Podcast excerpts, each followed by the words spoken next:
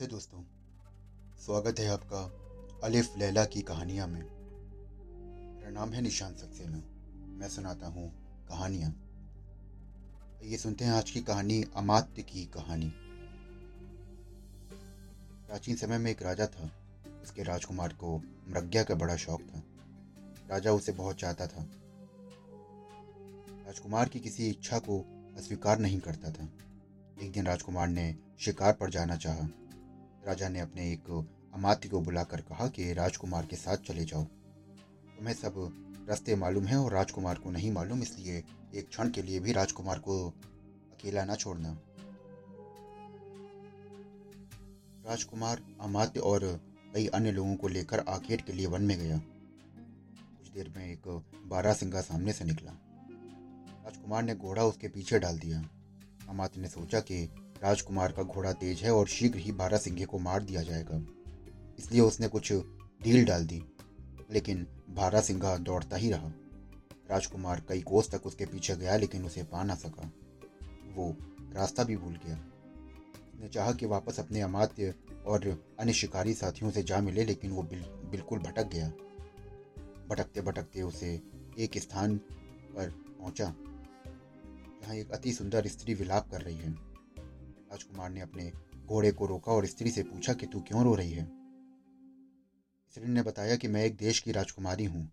मैं विशेष परिस्थितिवश अकेले अपने घोड़े पर सवार होकर इधर से जा रही थी कि मुझे नींद आ गई और मैं अपने घोड़े से गिर पड़ी। मेरा घोड़ा भी जंगल में भाग गया और मुझे ये भी नहीं मालूम कि वो किधर गया है। राजकुमार को उस पर दया आई। उसने अपने आगे अपने घोड़े पर उसे बैठा लिया और जिस ओर स्त्री ने अपनी राजधानी बताई, उस तरफ़ चल दिया। समय पश्चात स्त्री ने कहा कि मैं घोड़े पर थक गई हूँ, पैदल चलना चाहती हूँ। राजकुमार ने उसे उतार दिया और उसके साथ पैदल चलने लगा। लेकिन उसे यह देखकर बड़ा आश्चर्य हुआ कि एक परकोटे के पास पहुंचकर उसने पुकारा, बच्चों, प्रसन्न हो जाओ। मैं तुम्हारे लिए आज एक मोटा ताज़ा आदमी शिकार के लिए लाई हूँ।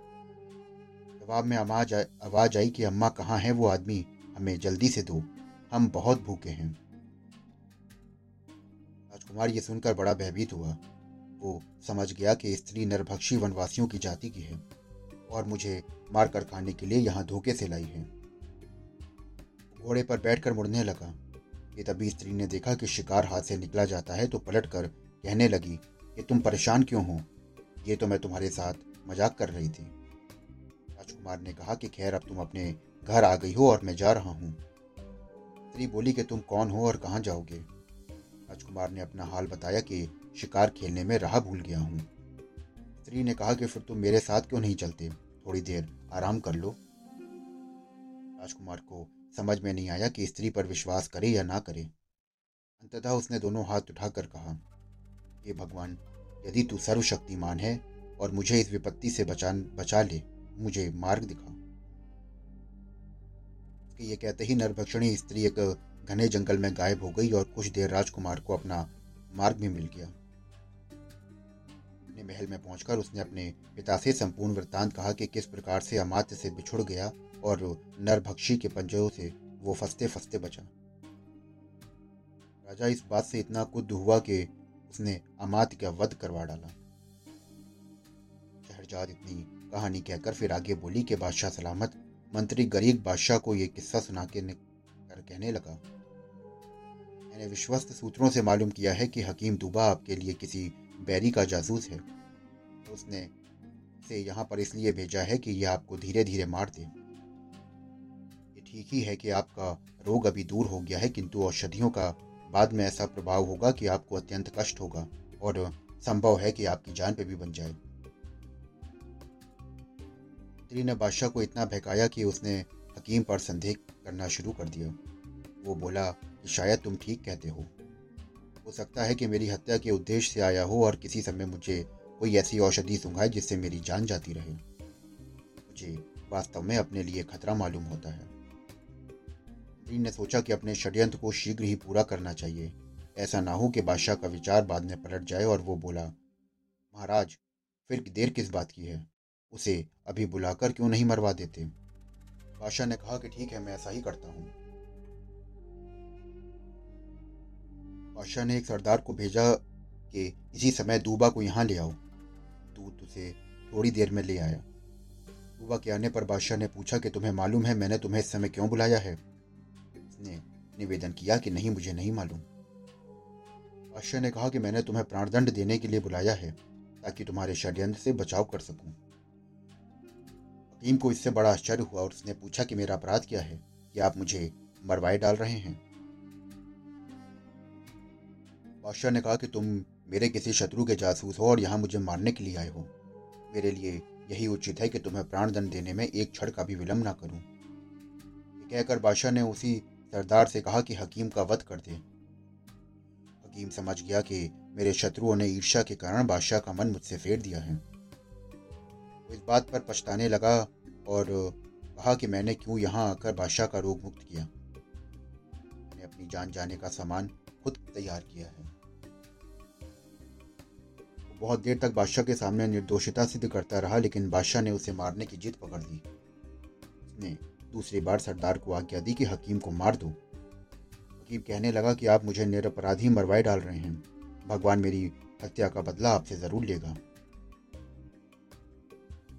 कहकर मछुआरे ने गागर के दैत्य से कहा कि जो बात दूबा और बादशाह गरीब के बीच में थी, वो अब मेरे तुम्हारे बीच में है। आगे की कहानी सुनो।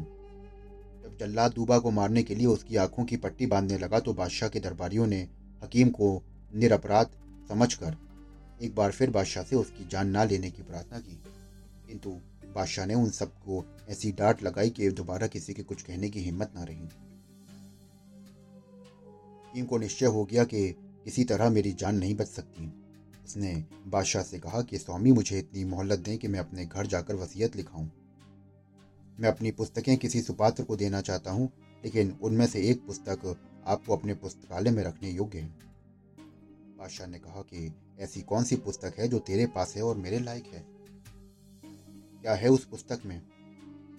ने कहा कि, उसमें अद्भुत और काम की बातें हैं।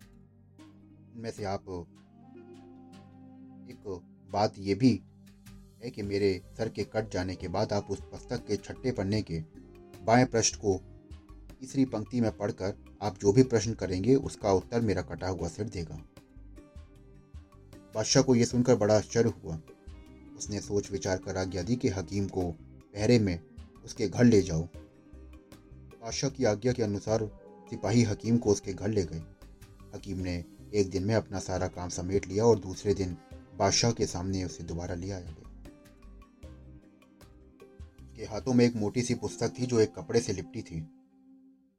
हकीम ने बादशाह से कहा कि मेरे कटे हुए सर को एक सोने के थाल में उस पुस्तक के ऊपर लिपटे कपड़े पर रखना तो खून बहना बंद हो जाएगा।